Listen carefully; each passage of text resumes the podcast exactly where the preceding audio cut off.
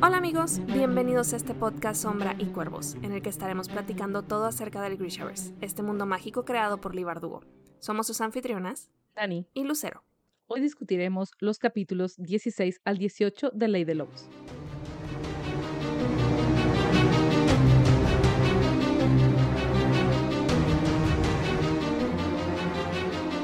Nuevamente bienvenidos y gracias por acompañarnos en esta nueva emisión, que es nuestra sexta sesión discutiendo Ley de Lobos.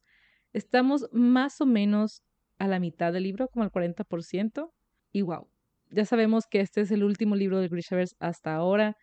Cada bloque tiene muchas emociones, cada bloque nos deja con un cliffhanger y este bloque no es excepción. Creo que en todos los capítulos, en los tres capítulos que tuvimos en este bloque, tenemos secuencias muy intensas que nos hacen cuestionarnos el destino de nuestros héroes y qué vamos a hacer con nuestras vidas cuando este libro se acabe.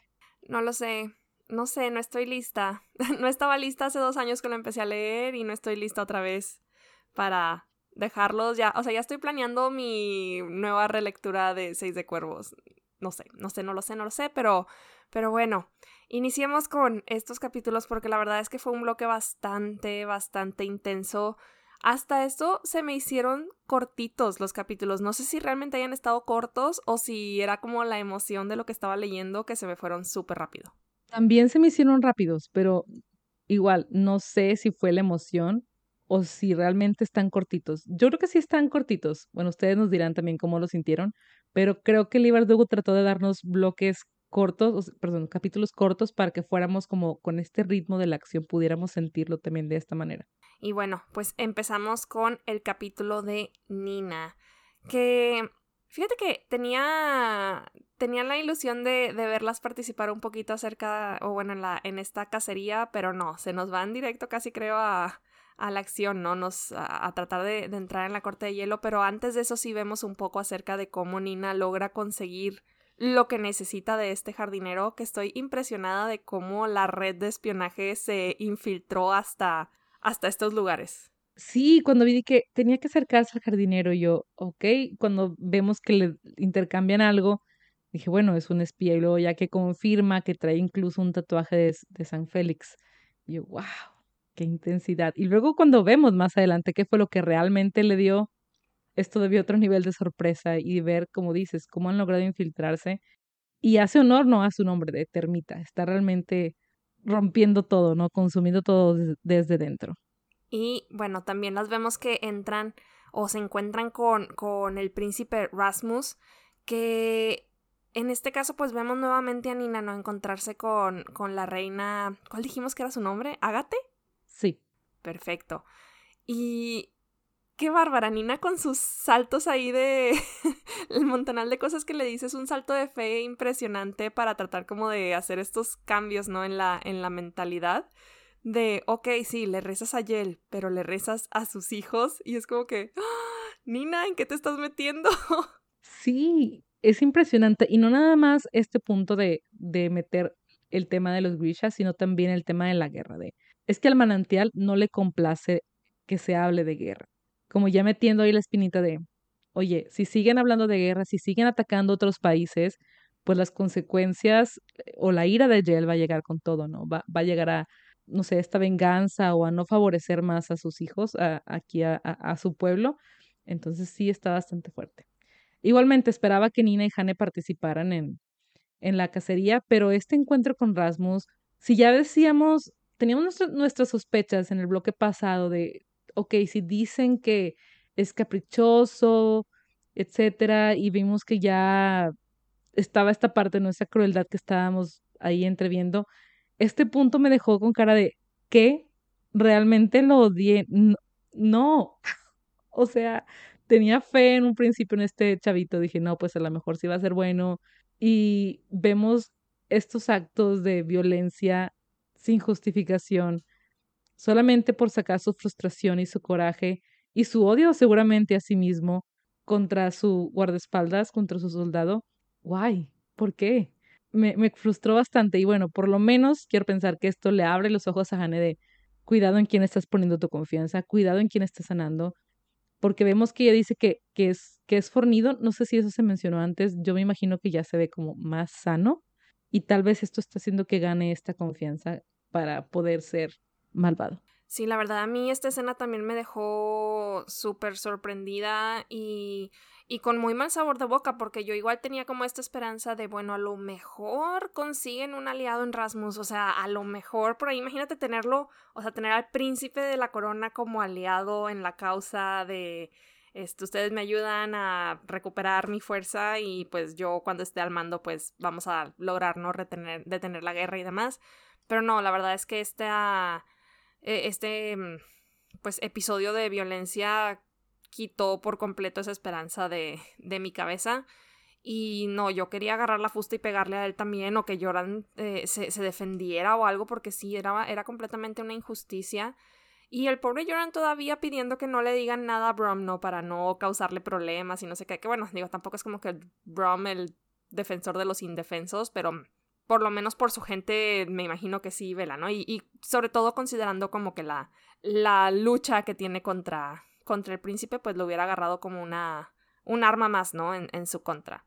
Entonces sí, sí me dio muchísima, muchísima lástima, muchísima cosa y mucha impotencia sobre todo. Y ahorita que mencionabas precisamente donde Joran no quiere que le digan a Brom, me acordé de lo que comentamos hace como dos bloques que decían que, que Joran no está muy bien engraciado con Brom. Entonces, tal vez no es tanto como para no causarle problemas, sino es como para no, no causarse problemas a sí mismo. De, o sea, dejaste que te golpeara, etcétera, etcétera, y todavía caer como peor, en peor desgracia con Brom. Sí, tienes razón.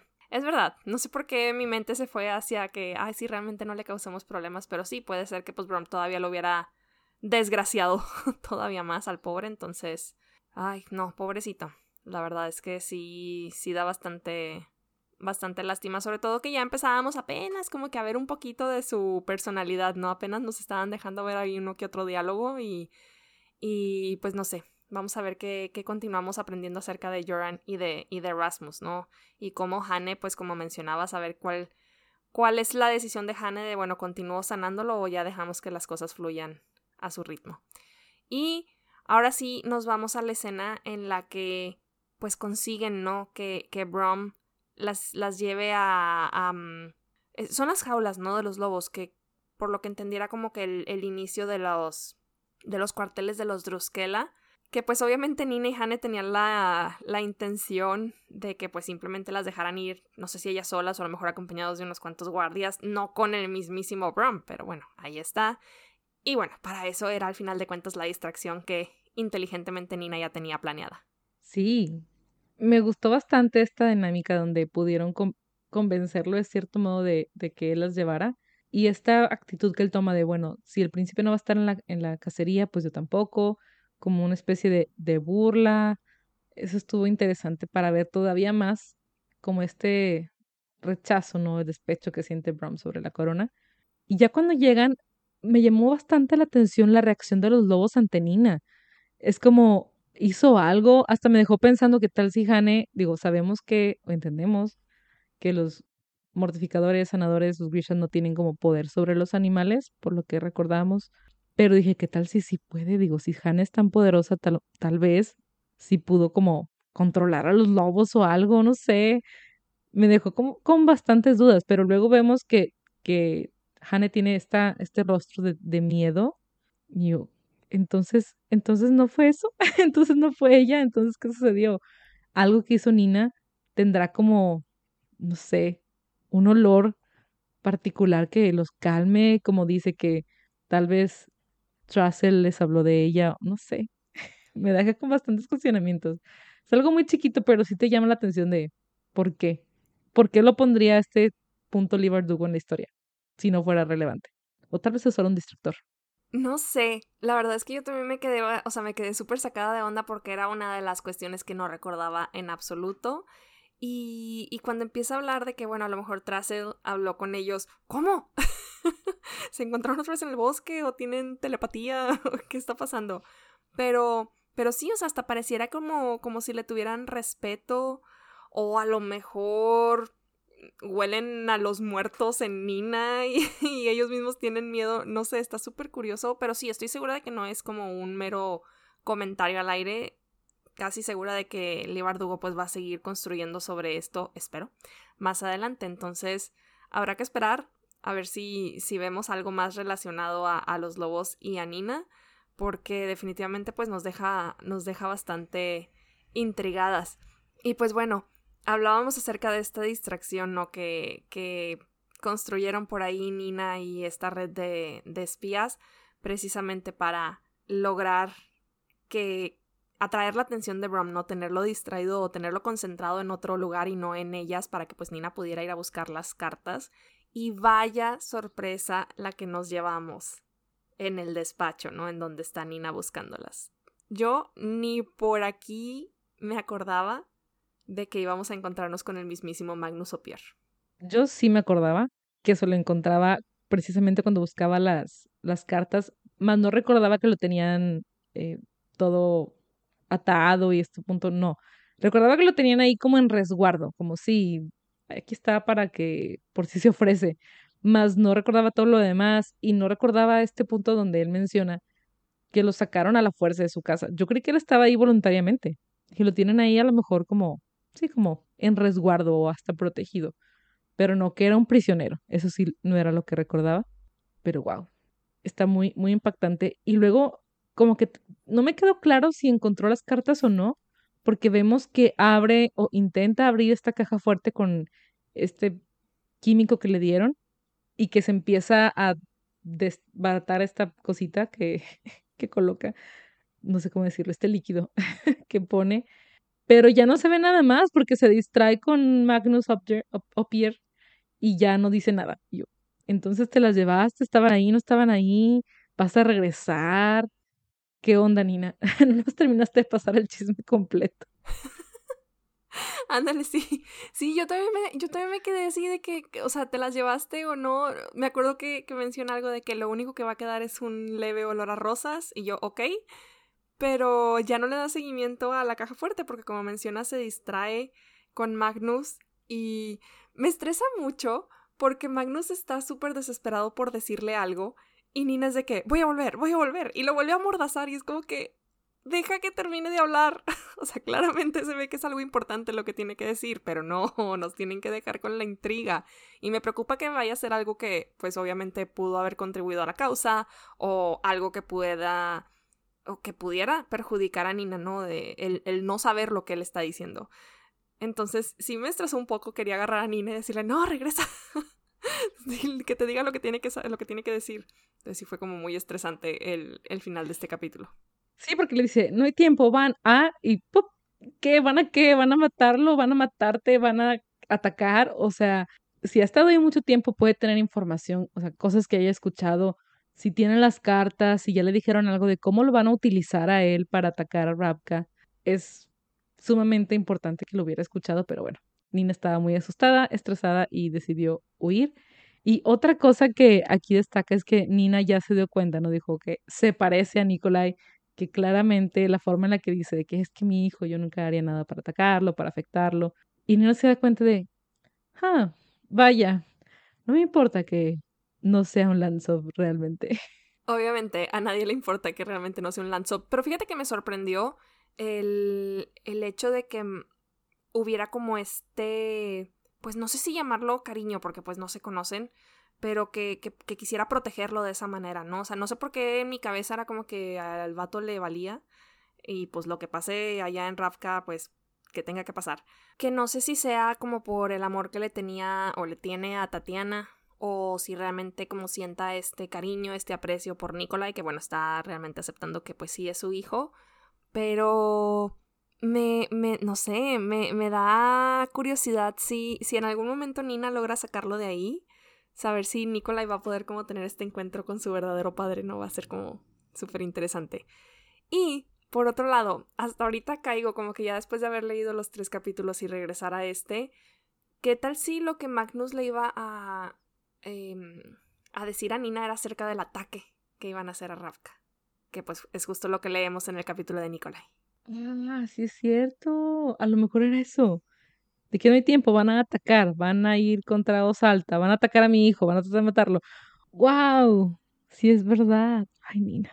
Ay, Nina, en efecto. Pero bueno, no sabemos si hubiera tenido tiempo de, avisarles. Es que pues realmente no tenemos ahí como que las cronologías muy, muy bien definidas, entonces no sabemos si están pasando como que lo mismo que leemos con Nina está pasando al mismo tiempo que lo de Soya y al mismo tiempo que lo de Nikolai.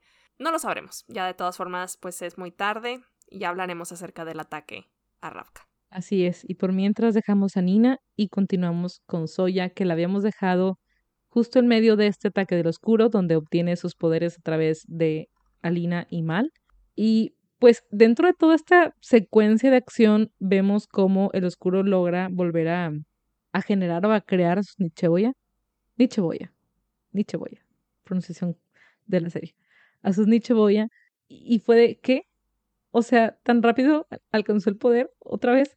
Y ya vemos, ¿no? Que menciona que tenía con una espina, las hirió a Mal y a Alina, o sea, a los dos, para través del, como el fragmento de poder que, que había quedado de él en Alina allá cuando fue en, al final de Asedio y Tormenta, y a través del, como el poder compartido con Mal, a través de esta relación que tienen, eh, este lazo de sangre, ¿no? De ser, estar emparentados, obtuvo sus poderes y fue de, sabíamos que era una trampa, pero no sabíamos cómo lo lograría, y ya ver que se valió de todo para llegar, para obtenerlo, y fue de, ¿cómo? O sea, ¿cómo puedo guardar la espina y nadie se dio cuenta? Nadie lo registró nadie checó sus ropas. No es como que paso número uno de un prisionero, quitarle sus ropas, revisarlos y ya. Pero bueno, eso es otro rollo, como quiera. Fue lo mismo que yo pensé de que no lo tenían semidesnudo o era imaginación mía. no, no recuerdo. Pero, pero sí, también fue, también pensé eso de que cómo no lo registras, o sea, por la más mínima arma, o sea, ni las uñas debes de dejarle crecer, o sea, así.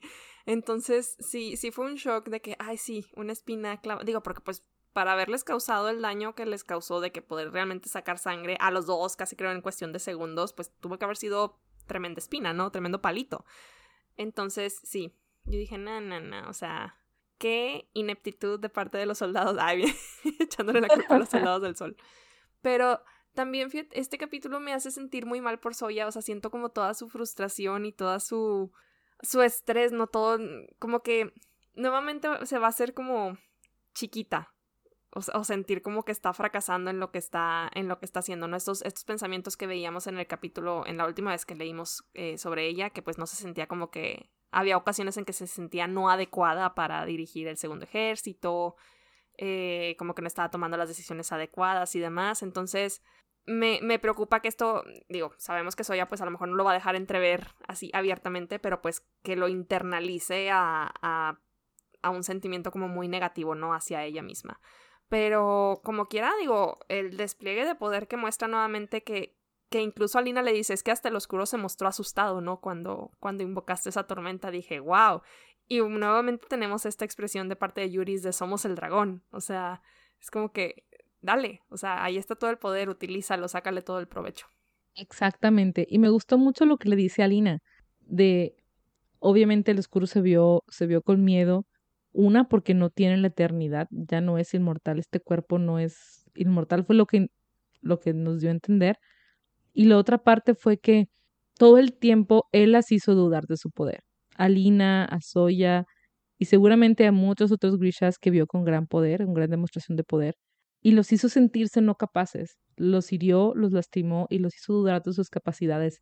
Entonces, obviamente, cuando todo el tiempo te repiten, es que no puedes o no eres suficiente, no eres suficiente, tú no eres tan poderoso como yo, etcétera, etcétera, pues te la empiezas a creer. Es como la, esta analogía que se hace, ¿no? Del elefante que cuando está bebé lo tienen amarrado en un grillete, ¿no? Al piso. Y cuando crece, él no se mueve de ahí porque de chiquito no podía moverlo y de grande ya un animalón de no sé cuántas toneladas, obviamente lo puede, se puede ir fácilmente, pero como ya aprendió que no podía, ya, ya ni siquiera lo intenta, ya se acostumbró y creo que es lo que pasa muchas veces con nuestras como prisiones mentales, que nos creemos esas mentiras, ¿no? De que ya no, ya no puedo y dudamos de lo que podemos hacer, entonces ver, como decíamos en, la, en el bloque pasado, de si hasta Soya, que es súper poderosa, tiene estos conflictos internos, ¿no? Y se cree estas mentiras, pues creo que nadie está exento de que nos pase a uno, entonces verlo y ver la, la reafirmación de Alina que decíamos, ya la vemos feliz, la vemos con, digamos, habiendo sanado muchas cosas, tiene una perspectiva muy diferente de lo que, de lo que pasó y puede ver tal vez un poquito más desde fuera la situación y puede darse cuenta de que es que, pues obviamente, él tiene miedo de lo que tú puedes lograr, de lo que yo pueda lograr, porque sabe que podemos ganarle. Que podemos vencerlo, que somos más fuertes de lo que, más fuertes que él y más fuertes de lo que a él le conviene. Entonces, sí está bastante delicada la situación porque deja a nuestros héroes así con una, con muchas dudas y, cuestionamientos, ¿no? De ahora dónde lo buscamos, por dónde, por dónde empezamos y qué es lo que planea ahora. Esa es solo la primera etapa del plan. Oye, algo que sí me gustó muchísimo en este capítulo fue justamente la actitud de, de Alina y de Mal, sobre todo de Alina, que por un lado, el, el hecho de que sea como parte de este consuelo hacia Soya, no sé, se me hizo súper tierno que, que Soya le recordara a su tía cuando, cuando Alina le pone la mano en la, en la mejilla y que transporta a Soya al pasado, ¿no? Como que se siente protegida casi este, por, por Alina, ¿no? Entonces se me hizo muy bonita como esa comparación. Y por otro lado, el hecho de los pantalones de no, o sea, no nos vamos a mover de Creevers, los niños ya han sufrido muchísimo, no hay por qué estarlos moviendo por culpa de, del oscuro. Y por otro lado, cuando le dice de que cualquier cosa que necesites de nuestra parte, y Soya de que, pero ya no tienes tu poder, y dice, pero todavía puedo usar un rifle, siempre fui soldado antes de ser una santa, y yo, wow. por un lado fue como, eras una cartógrafo, casi no usabas un rifle. Pero luego dije, el, entrenamiento nunca lo dejó, ahí estaba. Entonces sí fue como que, wow, mis respetos, me encantó como que esa interacción y que hasta Yuris no menciona de que me cae bien, es muy temeraria. Me encantó. Las reacciones de Yuris han sido muy, muy pequeñas, bueno, no muy, sí, muy pequeñas, han sido poquitas, pero verlo a través, ¿no? De, de, de todas las interacciones que tiene Soya con los demás y ver sus reacciones de, me cae bien, esto no, sentirse grande o sentirse más chiquito, no sé, me, me ha gustado mucho tener a, tener a Yuris todavía, lo extraño. Sí, sí, a mí también me gusta mucho poder tener como que todavía sus, sus comentarios. Y bueno, pues con esto nos quedamos en el capítulo de Soya, Soya preguntándose cómo le va a decir a Nikolai acerca de, pues, este, esta huida del oscuro. Y nos pasamos al capítulo de Nikolai, que creo que fue muy, muy difícil de leer, sobre todo el final, pero también yo creo que todo, o sea, empezamos con algo súper feliz, que si la fiesta y demás, y luego todo se fue a la basura muy rápido. Se fue a la basura muy rápido y me deja como con el corazón chiquito porque nos imaginamos algo, pero no nos dicen, pero no lo sé. En fin, empezamos primero por el principio. Empezamos con Maki todavía, ahí terminando ¿no? el, el, la, firma de, los tratados, todo ese rollo, y que empieza a comentarle a Nicolai ya en privado lo de el vampiro, ¿no? Esta mancha, esta extensión de la sombra que se está presentando. Y Nicolai se da cuenta que esto es algo muy personal, que es algo muy personal y le va, o por, lo menos le promete a Maki que le va a dejar la venganza a ella. Y yo, wow, es como el enemigo de mi enemigo. ¿Cómo es? ¿Cómo es el dicho? eh, Ay, ¿cómo era? ¿El, el enemigo de mi enemigo es mi amigo? ¿Algo así? no, es que es al revés. Es el enemigo de mi enemigo es mi amigo. no Eso fue lo que dije. sí, en este caso sí. Maki es la amiga, nuevamente. Bueno, nueva amiga más bien. Sí, para poder unirse en venganza contra los, bueno, contra el oscuro, que Nicolás ya lo sabe, pero Maki todavía no sabe que tienen una idea de quién puede ser pero me, gusta esta idea, ¿no? Que puedan unir fuerzas en algo, aunque sea como por el coraje que tienen y por el, y por el deseo de venganza, pero puede florecer en algo más y ya con los tratados que se hicieron tal vez puedan llegar a un acuerdo real, a un compromiso que sí estén dispuestos a cumplir por parte de Shuhan. Sí, aunque por otro lado también es difícil para Nikolai porque dice, ok, como mencionas, ya ellos saben, ¿no? O sea, la realidad de que el oscuro es quien está causando esta nueva sombra, o por lo menos es lo que, lo que se, se cree. Pero Nicolai carga como con esta culpa de, bueno, nosotros fuimos los que lo trajimos de regreso, entonces al final de cuentas, ¿en quién recae la culpa? ¿No? O sea, la venganza de Maki contra quién tendría que ir realmente. Entonces imagínate que se revelara el hecho de que ellos trajeron de regreso al culpable de que esté surgiendo la sombra que mató a su sobrina, pues obviamente la ira de Maki iría nuevamente dirigida hacia él. Entonces sí, es, es una situación bastante complicada, tanto, pues sí, políticamente como para todos nuestros héroes, creo yo. Y, y, pero bueno, nada, ahorita nos vamos a quedar con ese tratado firmado y con esa promesa de venganza. Ya veremos si se cumple más adelante o, en qué queda, ¿no? Quién logra deshacerse al final del día del oscuro, que bueno, al final de cuentas es lo importante. Así es. Lo importante es acabar con el oscuro. No nos odien fans del oscuro. Oye, ¿qué te pareció todo este momento en el que Jenny menciona que David estaba bailando? Fue de, ¿qué? ¿David baila? ¿David puede bailar? Sí, fue, fue sorprendente. Yo también fue como que, ok, quiero ver eso. no sé, lo siento así como que todo tiesito, es que nomás se mueven de un lado a otro, de que piecito derecho, piecito izquierdo, o algo así. Pero muy, muy en, en personaje de David, el de pronto irse para porque le surgió una idea, ¿no? Así de la nada y es como que ya, ya, o sea, tengo que plasmar esa idea o se me va a ir. Entonces, mm, pues por un lado, digo, ya conociendo las consecuencias, es como que no, David, no te vayas, pero por otro lado también es como que, bueno, o sea, nadie pudo haberlo detenido en ese momento de, de creatividad o de inspiración. Ay, sí, ya me puse triste. Continuemos con otras cosas divertidas, como, como Tolia hablando de Alina o tomando el té con Nicolai, que bueno, ambos están bastante preocupados por la situación, porque por un lado, Nicolai no sabe bien qué fue lo que vio a través del monstruo con todo lo de Soya, esta incertidumbre de que tener a Tamar lejos, que vemos que incluso que Nadia no se quedó a disfrutar de la, de la fiesta porque pues obviamente está preocupada por su esposa y Tolia preocupado por Tamar, entonces sí, no es algo divertido, es algo igualmente triste, pero por lo menos tienen una conversación, ¿no? Sobre sus corazones, sobre lo que quieren, sobre si alguna vez alguno de los dos estuvo enamorado de Alina y, y la tragedia llega. Oye, fíjate que esta conversación eh, me recordó como todo este debate que tuvimos al final de, mm, de la serie, que, que, mostraban como que este interés por parte de, de Tolia hacia Inés. Y creo que esta conversación deja bastante claro que Tolia no le interesa en lo más mínimo el romance con absolutamente nadie. Entonces, sí, como que si, si tenemos la oportunidad de continuar con, con la serie, espero que consideren como este tipo de, de diálogos, eh, pues sí que los tengan a consideración, porque no queremos un triángulo amoroso y porque pues hay que respetar. Ese tipo de personajes que de por sí no se ven mucho, como que personajes que realmente no muestren un interés eh, romántico, sexual hacia alguien más, pues existen y pues déjalo ser. Entonces sí, no, no recordaba que, que, se tuviera esta plática. Y por otro lado, del lado de Nicolai, pues el hecho de que, pues sí, o sea, le tenía mucho cariño, pude haber llegado a, a, amarla si se hubiera dado algo entre, entre ellos, como que formalizado esa relación. Pero por lo menos hasta donde llegaron, pues como que se quedó en eso, ¿no? En cariño nada más. Así es, muy importante esos, esos detalles de esa conversación.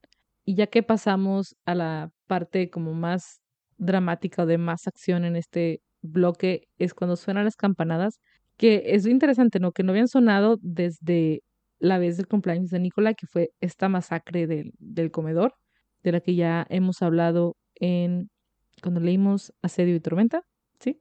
Y, y wow, porque empiezan a escuchar zumbidos, empiezan a escuchar bombardeos, escombros caer, bastante impresionante. Me trato de imaginarme todo en mi cabeza y suena bastante aterrador y el hecho que lleguen los bombarderos ferdanos, fierdanos, fierdanos. y fíjate que cuando empecé a escucharlo, o sea, a leer lo de los bombardeos, creí que era lo oscuro. Dije, a lo mejor llegó con los Nicheboya y, no sé, empezó a destruir cosas. No me imaginé que fuera Fierda. Yo sí, yo sí recordaba que era, que era Fierda. Y creo que sí, o sea, sí es una, mm, una secuencia bastante aterradora, ¿no? Porque hasta ahorita creo que habíamos estado lidiando como con muchos enemigos supernaturales, como lo son justamente los Nicheboya, y obviamente teníamos estas guerras contra los fierdanos en tierra, pero ya tener que enfrentarse contra bombarderos, no sé, como que me... Siento que es una situación similar a, los bombarderos de las guerras mundiales, ¿no? Como que escuchar estas alarmas y tener que resguardarte y pues es algo nuevo, ¿no? Para, para la sociedad eh, rapcana el tener que enfrentarse o tener que resguardarse más bien porque pues meros civiles, ¿cómo, cómo te resguardas de una bomba que ni siquiera sabías que existía, ¿no? Hablábamos anteriormente de la posibilidad de que estuvieran desarrollando misiles precisamente para poder contraatacar pues este tipo de ataques, pues misiles que no, no se han visto todavía terminados, ¿no? Entonces, no sé, no, no me imagino el terror que se vivió en las calles y la, o sea, la, la, inmensa destrucción que se ha de haber visto y el, el enojo de Nicolai creo que dice bastante, o sea, el hecho de que, de estar viendo a su ciudad, a su país destruido de esta forma, al grado de que llega a, a soltar al monstruo para poderlos atacar. Wow, no, es que me, me impactó muchísimo realmente este capítulo. Sí, a mí también, precisamente me recordó a eso, a, todas las películas de la Segunda Guerra Mundial que hemos visto, donde se habla de, de London Blitz, es cuando fue, cuando los ataques eh, de los nazis a, a Londres, sí te deja pensando mucho en la destrucción que dejaron, las vidas perdidas y, la el cuestionamiento moral, ¿no? Que es lo que se hablaba, hablábamos el bloque pasado, como mencionabas, sobre estos misiles que estaban planeando eh, y cómo la actitud de David ante esto, de no, no quiero hacer nada que destruya una ciudad entera, porque si hago esto, alguien va a hacer algo más grande después. Y aquí es donde Nicola ya afirma, no, pues al final de cuentas estos misiles ya no van a ser una hipótesis, ya va a ser, ya es algo real, ¿no? Y tenemos que continuar porque si hacen esto contra nosotros, pues tenemos que defendernos, tenemos que contraatacar y tenemos que estar listos porque al final, como dices, ¿cómo, ¿cómo te resguardas de algo que no sabías que estaba ahí, algo que no sabías que, existía, un peligro que no, no sabías que estaba ahí? Entonces eso va a replantear muchas cosas para Fierda, para Fierda, perdón, para Rapka, para Nikolai, para todo el, el, triunvirato, para el primer ejército también, cómo van a proteger a las personas, primero que nada rescatar a los sobrevivientes, los que estén bajo los escombros, eh, reagrupar las fuerzas, son muchas cosas que tienen que, que pasar en los siguientes eh, capítulos y sobre todo estar preparados y evitar en medida de lo posible lo que es que esto suceda nuevamente. Sabemos que Ravka tiene algo de, de, de fuerza, eh, pues de aeronaves, de fuerzas aéreas. Entonces, ¿qué tendrán que hacer? Patrullar, eh, no sé, poner cierto tipo de, de defensa aérea básicamente permanente, tratar de tener más inteligencia en los para, para prevenir ataques en otras ciudades. No sabemos, así que sí esto cambia completamente el juego, porque ya la guerra ya empezó. Oye, y de las cosas que más me impactaron fue realmente como esta sinergia que hubo entre el monstruo y, y Nikolai, o sea, que ya tuviera que darle rienda suelta y ver cómo podía controlarlo, o sea, realmente estaban, eh, o sea, tenemos a un Nikolai consciente, ¿no? Que incluso está, no, no me queda muy claro si, por ejemplo, todo este diálogo que vemos, pero que incluso está como que entre comillas, ¿no? De cuando está dirigiéndose hacia este soldado de vuelve a casa, cuenta lo que has visto, etcétera. No termino de entender si realmente es algo que el soldado pudiera estar escuchando, pero en general como que toda esta secuencia de batalla me recordó muchísimo y nuevamente a mis referencias de El Castillo Vagabundo, cuando Howl está convertido justo en este como esta especie de pájaro gigante y está atacando a estos em, estas aeronaves que llevan justamente misiles que están atacando a las ciudades y demás. Fue como que wow o sea se me hizo muy muy similar. Pero sí sí o sea yo quisiera saber si el control que está teniendo sobre el monstruo es tal porque vemos que ya o sea llegó a un punto en el que puede decirle que ya, o sea, hasta aquí llegaste y vuelve a ser Nikolai, pero quiero saber si ya es como lo suficientemente, no sé si consciente sea la palabra adecuada, pero para poder emitir palabras, ¿no? O sea, poder realmente transmitir este mensaje que pues es es bastante fuerte y creo que es importante que ese mensaje llegue a Fierda, ¿no? De diles que ahora un rey demonio gobierna Ravka y que su venganza se acerca. Imagínate que eso llegue a oídos del gobierno en Fierda. Va a ser otra cosa, o sea, va a ser como que repliega nuevas fuerzas y replantea también toda tu estrategia. A mí también me dejó con duda y un punto, tengo que volver a ver esa película porque no me acuerdo de nada. Es una joya.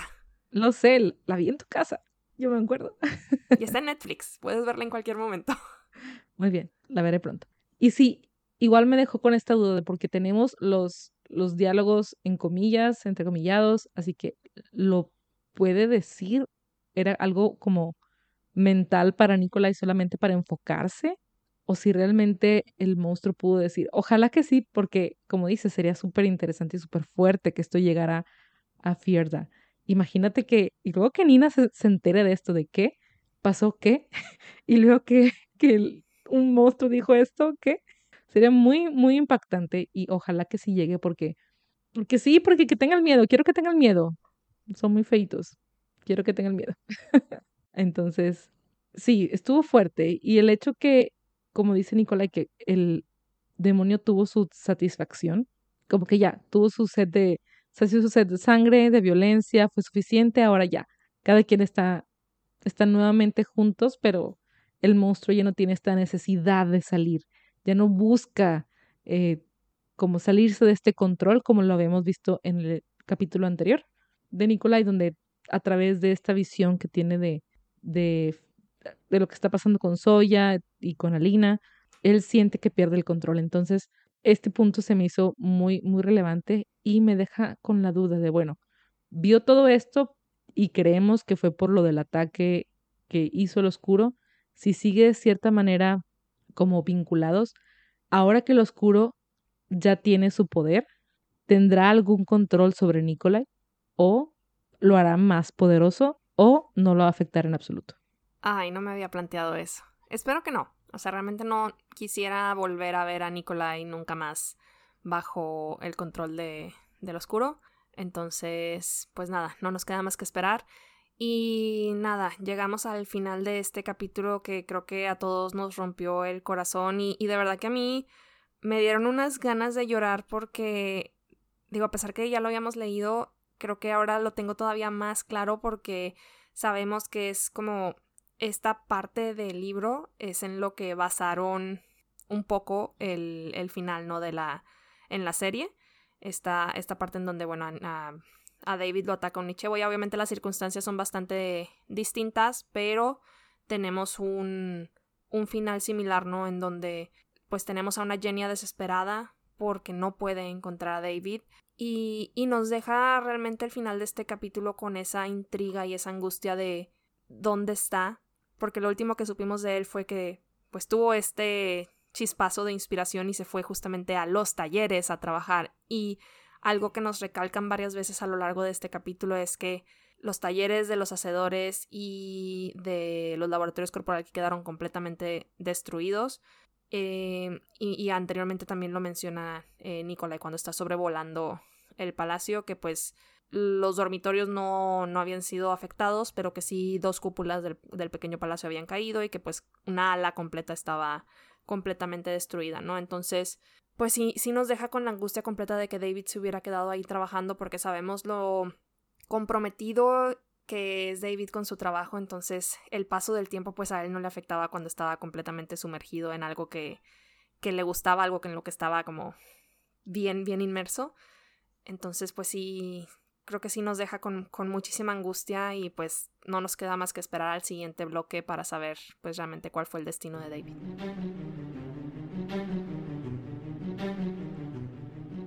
Eso es todo por esta semana. Muchas gracias por acompañarnos y los esperamos en la próxima, donde estaremos compartiendo los capítulos del 19 al 21 de Ley de Lobos.